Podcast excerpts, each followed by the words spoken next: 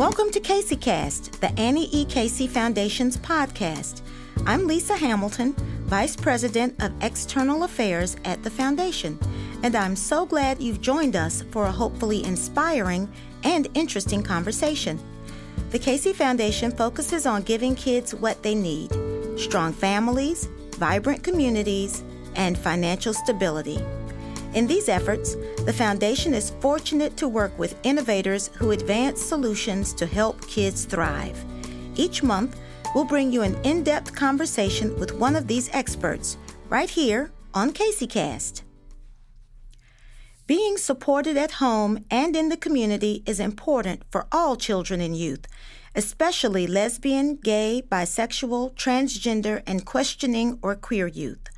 However, social stigma, family rejection, and discrimination threaten the well being of LGBTQ youth. And these risks become acute when they enter child welfare and juvenile justice systems that are ill equipped to help these kids be safe and help them thrive. Today, Ellen Kahn joins us to talk about these issues and the solutions we can use to create more supportive systems. Since 2005, Ellen has served as the director of the Human Rights Campaign Foundation's Children, Youth, and Families program. In her role, she provides national leadership and expertise in public education and advocacy efforts to achieve full equality for LGBTQ families. Ellen is sought out as an expert on LGBTQ adoption, speaking at numerous national and regional conferences, and providing training for hundreds of child welfare and adoption professionals. Welcome, Ellen. We're so glad you could join us. Thank you. I'm delighted to join you. First, why don't we discuss what we know from the data about LGBTQ kids who are involved in the child welfare and juvenile justice systems? Sure. Well, um, you know, we don't have quite as much data as we hope to in the future. Uh, as, as many of you know, uh, there aren't required uh, data collection for uh, uh, sexual orientation or gender identity. Um, and so, you know, some agencies and organizations and systems have uh, innovated to be able to better identify which children and youth in their systems of care do identify as part of the LGBT community, but uh, but by far most do not really have a particular way of identifying and, and sort of tracking uh, the outcomes for those children and how they might differ for from uh, children who identify as uh, heterosexual and cisgender. And I'll be happy to review any of these terms. Um, but what we do know from a couple of focused uh, studies uh, most recently in Los Angeles County, which really is one of the largest um, uh, systems, if you will, uh, that there was a focus study on how uh, LGBTQ youth in Los Angeles uh, Child and Family Services Administration were were faring, and they uh, they had to collect data and be able to identify which of these children and youth identify as LGBTQ, and they found approximately 19 percent um, which is disproportionate in that, uh, you know, estimates are that anywhere from 3 to 5 percent of the general population identify as LGBTQ. Um, among younger people, it can be um, a little higher, 8 to 10 percent among the younger generation when asked about their sexual orientation and gender identity. But still, even uh, if it is closer to 10 percent, um, this is a you know higher uh, representation in, among out of home uh, youth and out of home care.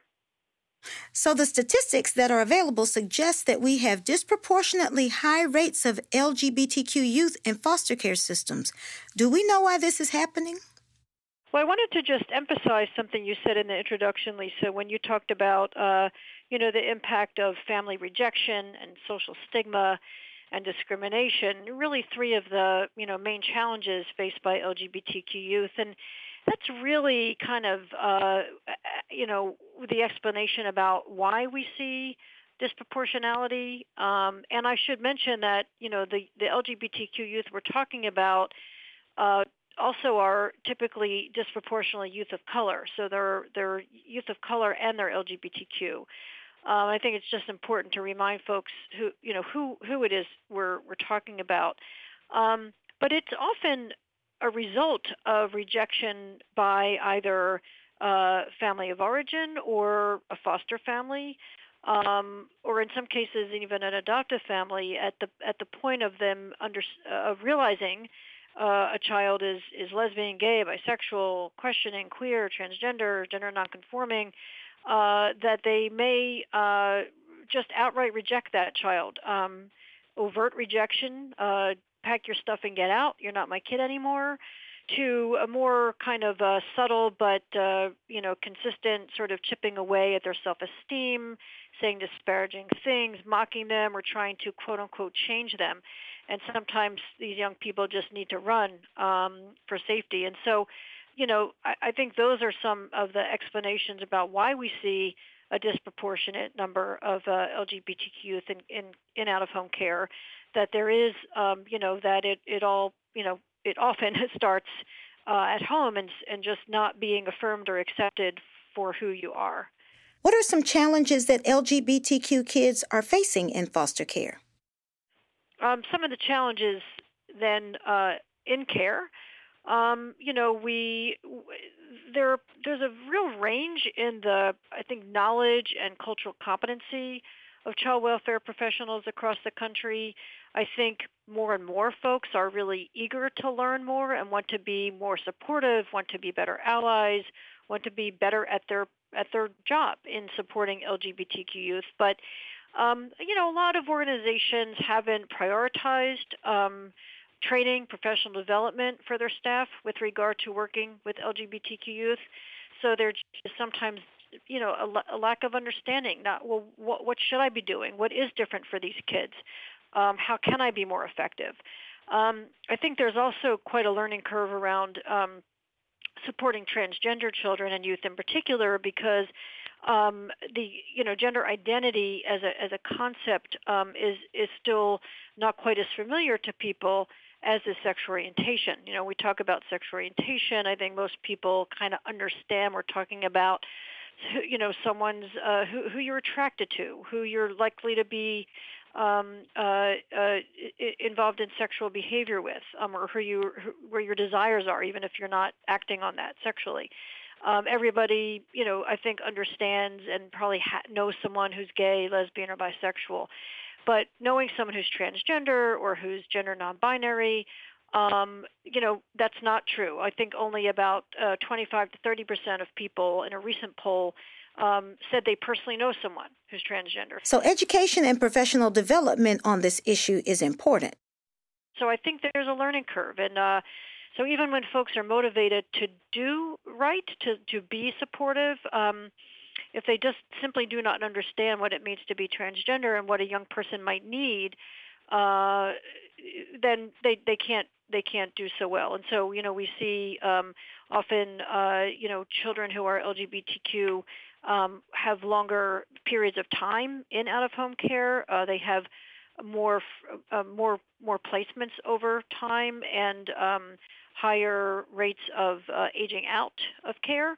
I think the real uh, challenge there or the gap there is that um, we don't have enough uh, resource families who are um, uh, who are prepared to and, and frankly expected to be uh, an affirming safe placement for LGBTQ youth.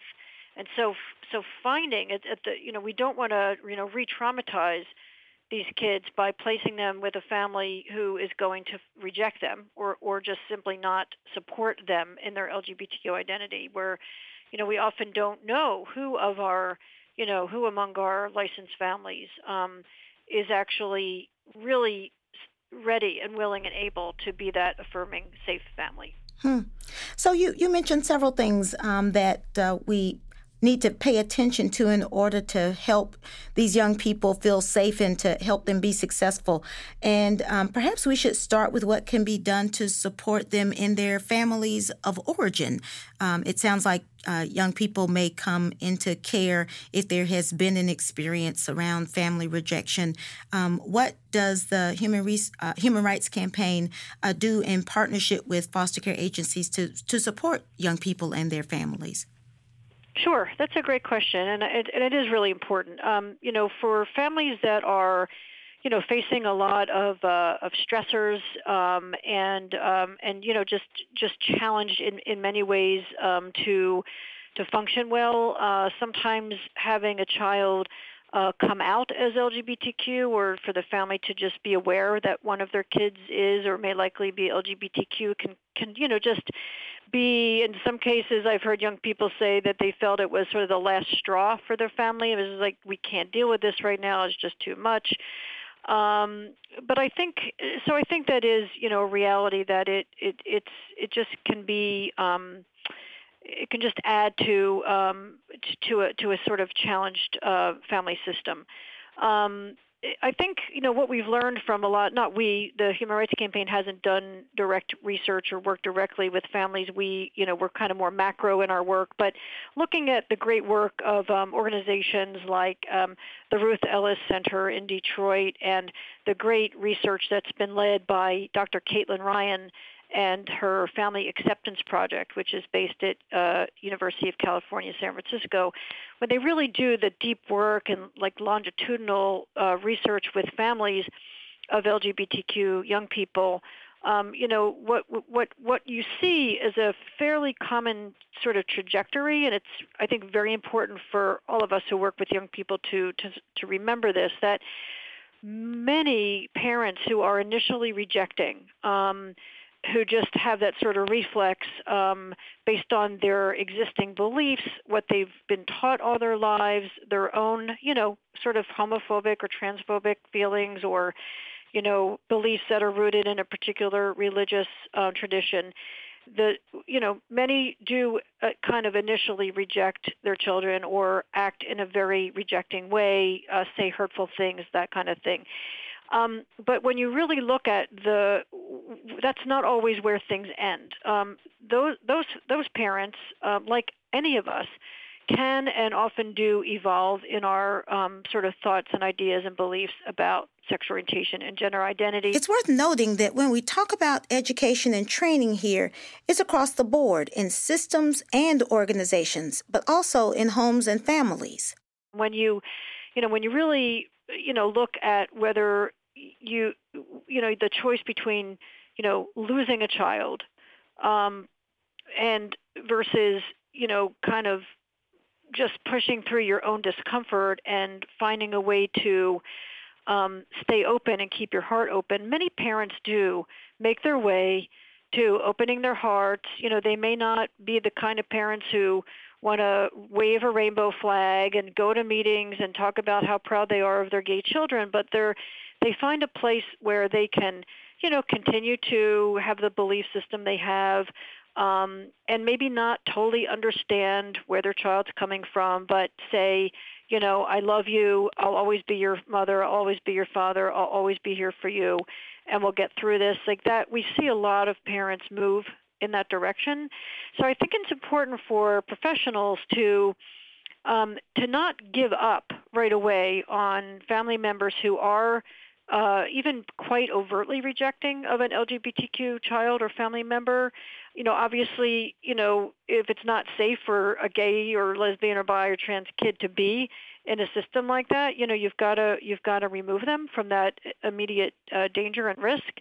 But it doesn't necessarily mean that there isn't some opportunity. And sometimes we see that, you know, maybe there's a grandparent or or one of the parents is is actually much more willing to kind of you know do their work and move along and and be more open and you know they have to negotiate a family system which maybe a, a, you know another family member or a spouse is much more vehemently anti-gay and they have to sort of figure that out and it takes some time.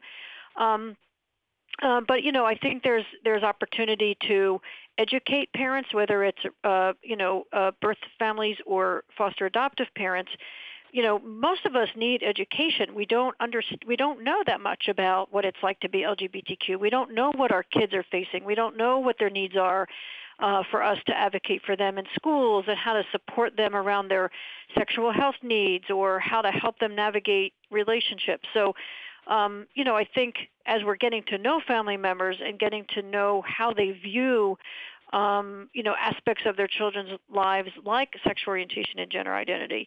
That's an opportunity for us to to educate them, to you know get to know how they think about these things, and to maybe recommend um, videos they could look at, or things they could read, or other parents they could talk to. Wonderful. Thank you. Well, um, we know that young people come into the foster care system for a variety of reasons, not not solely because of uh, family rejection. Um, so I wonder what um, your organization does to help agencies, uh, foster care agencies, be more reso- be more responsive to the needs of uh, LGBTQ youth. Yes. Um, well, we are we've uh, for about oh 11 years now. We've um, had a program called All Children, All Families. In fact, we we collaborate with um, some of your colleagues at NEEKC, and we're grateful for that. We help agencies put in place. Uh, policies and practices that optimize LGBTQ inclusion and LGBTQ cultural competence. And within that whole scope of what we do, uh, within the framework of helping agencies move along and, and really achieve, you know, the best practices, uh, w- one area of focus, for example, is um, how they um, how they recruit families and how they prepare families in their sort of pre-service process, and then on even ongoing, you know, post-placement to be affirming, safe, supportive families for LGBTQ youth. From your perspective with this work, what is one area that's ripe for improvement? You know, one of the things we really would like to see change in practice across the board is, you know, better uh, assessing um, uh, one's willingness and or ability to um, to have a an LGBT child uh, placed with them. You know, in the same way we want to understand how uh, how resource families see themselves as being, you know, um, able to parent certain children with certain backgrounds or experiences or needs. I think we'd want to see routinely. Uh, a similar set of questions about, you know, what are your, you know, how do you see yourself as, you know, a resource for a child who might be lesbian or gay or bisexual or how, you know what about a child who's transgender or exploring their gender identity? Um, wh- what do you think you bring to the table for, for children in this community? Um, what do you think you would need to learn or to, to be able to, to, to be an affirming safe parent if you're not sure right now you could be? Um, that also gives you the opportunity if someone says i really don't think i would be or wouldn't want to be to dig in a little bit. Well, what you know, what would get in the way, and and are there some yellow or red flags, um, you know, the, around around a particular family or person that you really need to keep an eye on? Because even though you know we often you know we think of LGBTQ children and youth in care as you know being old enough to self-identify to say I am same-sex attracted or I am a transgender child uh, you know, many, you know, we don't know who's going to be LGBTQ. If we, if it, if we're, you know, as we mentioned earlier, anywhere from five to ten percent of the population. So, when you're placing a three or five or seven year old, you're not thinking about their sexual orientation or gender identity per se, but it is important, I think, and we really kind of bring this to the field to to think about, you know, any of these kids could at some point be same-sex attracted or questioning or exploring sexual orientation or gender identity, and do we want to have a sense now of what this resource family, um, you know, how they would approach that? Where would they turn for information or education? What kind of response would they most likely have? You know, I so those are some of the things we do because we really want to build the pool of resource families who are LGBTQ affirming to really make that sort of the the you know the the ideal so that you have, um, you know, options, many, many options for LGBTQ children and youth who are from different backgrounds, who are different ages, who are who live in different parts of the country. So that's one example. Great. What might be different for a relative, caregiver, or a foster family in caring for a child who is LGBTQ? Sure. Well, I mean, I think you know if um, if there are other children in the family, um, you know, I think it, it's important to know whether those other children have already formed any kind of, um, you know, kind of biased views of LGBTQ people, and whether they they as as siblings um, would be, you know, where there could be potential conflict there. Um, I think, um, you know, I think most relative caregivers and foster families um, know the importance of advocating in schools, making sure that youth who are placed with them um, are getting the attention they need, the education they deserve. Um, the added element, if you have an LGBTQ youth in care, is that we know that bullying and harassment of LGBTQ students is probably highest than with any other, you know, uh, population of students in schools. Um, and so, you know, being able to, you know, advocate effectively with school counselor or principal or a particular teacher if you know your LGBTQ, LGBTQ child is, is in fact, you know, being targeted because of their identity, you know, that might be something to think about. Um, you might think about, um, you know, what are your rules about things like dating or being out with friends in the evening or, you know, things like sexual health education, learning about HIV prevention. And and are those would you look at those things any differently if you had an LGBTQ child placed with you? So for example, you know, we want to think about sort of healthy adolescent development. Um, you know, and if you would potentially apply different standards to, let's say you have a, a lesbian, a 14-year-old lesbian or 15-year-old lesbian placed with you, um, would you, you know, uh, prohibit her from uh, dating or spending time with um, female friends, for example, uh, in, a, in in sort of some different fashion than you might if if she were heterosexual, or you know, um, and and why might that be? And are you kind of hindering uh, sort of a healthy, normal adolescent development. So, you know, it's just being attuned to some of those things. Those are some examples that come to mind. Great, thank you. So, I'm curious what role gay, lesbian, bisexual, or, or transgender adults could assist in this area, how we are um, recruiting them to be uh, foster families. Sure. Well, this has been uh, a, a, big area of focus for us since we uh, launched All Children, All Families. In fact, the, when we launched in 2005, um, the, the question we posed to uh, leaders in child welfare at literally at a meeting at our DC office was how can the Human Rights Campaign, which is the nation's largest um, uh, civil rights organization focused on LGBTQ equality, how can we help to build bridges between the you know thousands and thousands of children um, who need a permanent placement and the thousands and thousands of LGBTQ adults who we know are interested in and eager to foster or adopt, but still don't know if it's safe to step into that world, if it's if they're going to be treated well and, and welcomed and valued.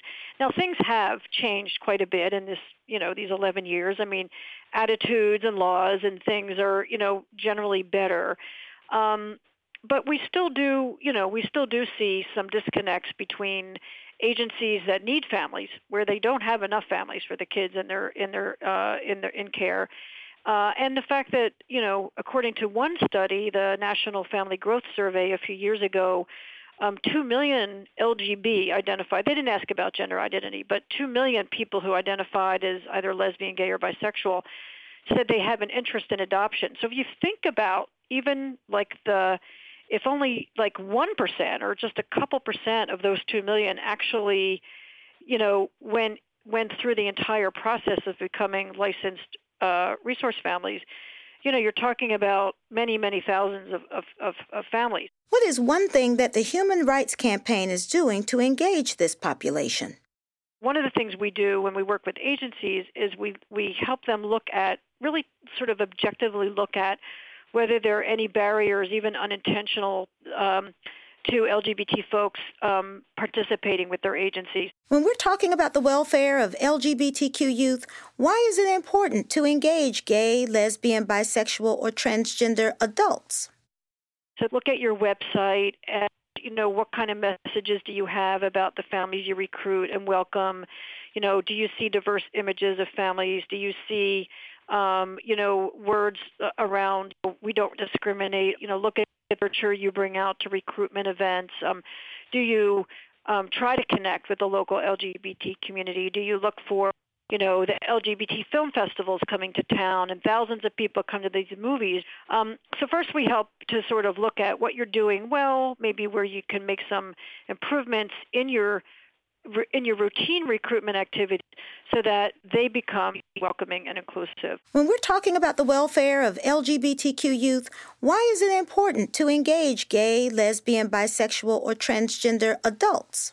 You know, it's not just a matter of, you know, building up the numbers of, of resource families and we don't just want agencies to welcome LGBTQ adults because they want families to place uh, for placement of LGBTQ youth because that's not always going to be the best placement.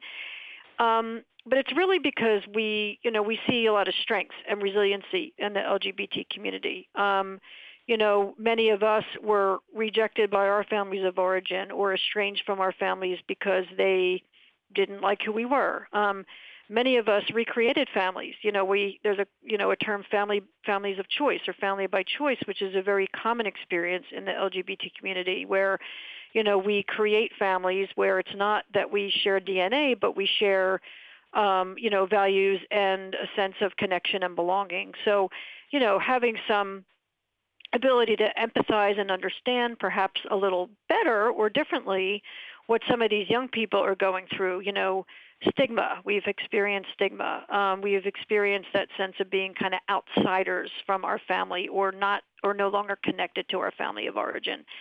Um, and just you know knowing how to advocate for what we need. One of the one of my favorite examples is um, you know when when when the AIDS epidemic, as we refer to it years ago, really first landed in the U.S we were primarily seeing that um, in gay men, and you know, just a very uh, like a decimation of uh, communities of gay men, um, and it was.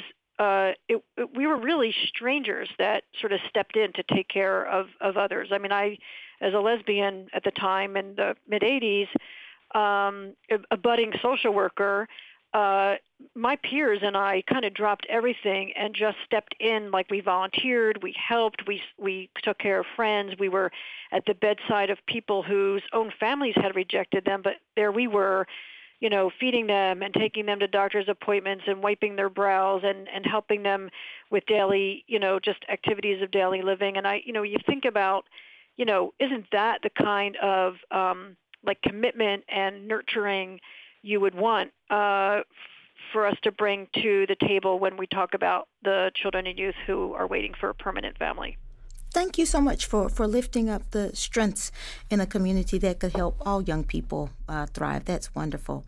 So, we've talked a lot about child welfare. Why don't we switch gears for a minute and talk a bit about the juvenile justice system, another uh, set of agencies that uh, your organization works with? Could you tell us a little bit about some of the challenges for LGBTQ youth involved in the juvenile justice system? Sure. You know, in some ways, um, you know, there's some universal challenges, um, and I didn't get to talk about uh, all of those, but I think, you know, where I sort of make some of the analogies with juvenile justice. Um, you know, there there a lot of LGBTQ youth are mistreated um, when they're you know in out of home care, also when they're in juvenile justice systems. Um, you know, there sometimes there's just unchecked anti-LGBT animus that can be coming from, uh, you know, folks who are, you know, essentially paid to and charged with keeping kids safe. Uh, but often we hear from young people that, you know, they were being some, you know, a young person was being targeted and mocked and, and ridiculed or even physically harmed uh, because of their sexual orientation and gender identity, and you know the staff members and security guards and other folks who were around within earshot and, and eyesight of this just sort of turn their backs or in some in some cases even fuel fuel the fire a little bit. So we we really see kind of um, an indifference or a even a hostility on the part of you know some employees of these systems. Um, again, I feel like it's mainly a training issue, but also, you know, leadership really has to make more clear the, the policies um, that discrimination is not tolerated. Are there any challenges that LGBTQ youth face that are unique to the juvenile justice system? Um, we do see, I think, some of the greatest challenges with transgender or gender non-binary young people in the juvenile justice system where, you know, we still see cases where a transgender girl will be forced to um, be put in a male uh, in male uh, center or in male detention. Um, it's incredibly uh, unsafe for her. Um, she is targeted. Um, she is humiliated. Um, for you know, there might be a case where um, if this young person has been taking um, uh, hormone blockers or some other kind of medication related to gender affirming care. They may be prevented from accessing that, which can have quite detrimental effects both physically and emotionally.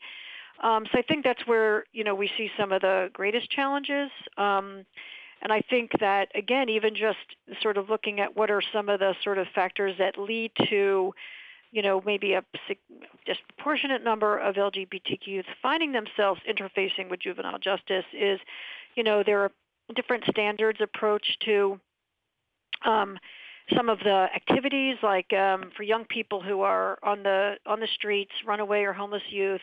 Again, LGBTQ um, homeless youth, we believe, make up anywhere from 25 to 40 percent of that population of homeless youth. That's uh, you know, that's you know a crisis in my opinion. Um, and you know, for young people in the streets, you know, survival sex is you know common, and you know, for uh, for LGBT youth who are engaging in survival sex, um, often in a same-sex situation, they may be uh, uh, exposed to a different type of treatment or sentencing around that than a heterosexual uh, person might be. Um, so there, you know, we see some, uh, you know, differentiation in, in, in sort of treatment and the kind of charges uh, LGBTQ youth face. Um, and, uh, you know, we see often judges uh, are quite harsh on LGBTQ youth. Again, often a, you know, based on their personal uh, attitudes, negative attitudes toward LGBTQ people, not based on you know, looking out for the safety and well-being of, of LGBTQ youth. So those are, you know, those are additional factors that we know we know are are present uh, uh, way way too often. Hmm. So for for both youth who may have been or are at risk of getting involved in child welfare or juvenile justice systems, what types of services and supports should a community have available uh, to help LGBTQ youth? Well, I think um, there are a couple of things. I think you know, one is that you know, in in all of the sort of uh, systems of care that young people typically engage in, from you know, uh, school-based counseling or social services to community-based um, services um, to you know pediatric and other healthcare services you know, a, a, a, a, good basic level of LGBTQ cultural competency, I think, is quite essential so that, you know, you you can be you can be out and be you know be authentic and open about who you are, and and being being so does not put you in jeopardy, does not put you at risk. That you there are adults around you who who are intentional about making sure you're safe and supported. Um, so in you know what I would call the more traditional kind of places young people interface in school experience, um, community-based activities, recreational, um, uh, boys and girls clubs, you know all those kinds of um, uh, community services and support services. There should be an expectation that LGBTQ youth are treated uh, you know, th- that there's no discrimination, that they're treated in a way that's inclusive, that's supportive, um, that there's, you know, an understanding of what some of these, you know, unique issues are for LGBTQ youth so they can be addressed as well. And that beyond the traditional, like really raising the bar within these traditional systems and institutions, I think you know we often want to see and do see in sort of the larger cities uh, that have more resources um, support groups and organizations specifically for LGBTQ youth, and that those organizations uh, provide additional support. Um, they help young people find connections um, to peers, um, to people with greater expertise, um, uh, to feel a place where they really belong. And those centers and programs also uh, become a resource for those traditional service providers. You know, an, an example in Washington D.C., where I where I work and live, um, the uh, an organization called SMYAL, uh, the Sexual Minority Youth Assistance League. It's been around for decades.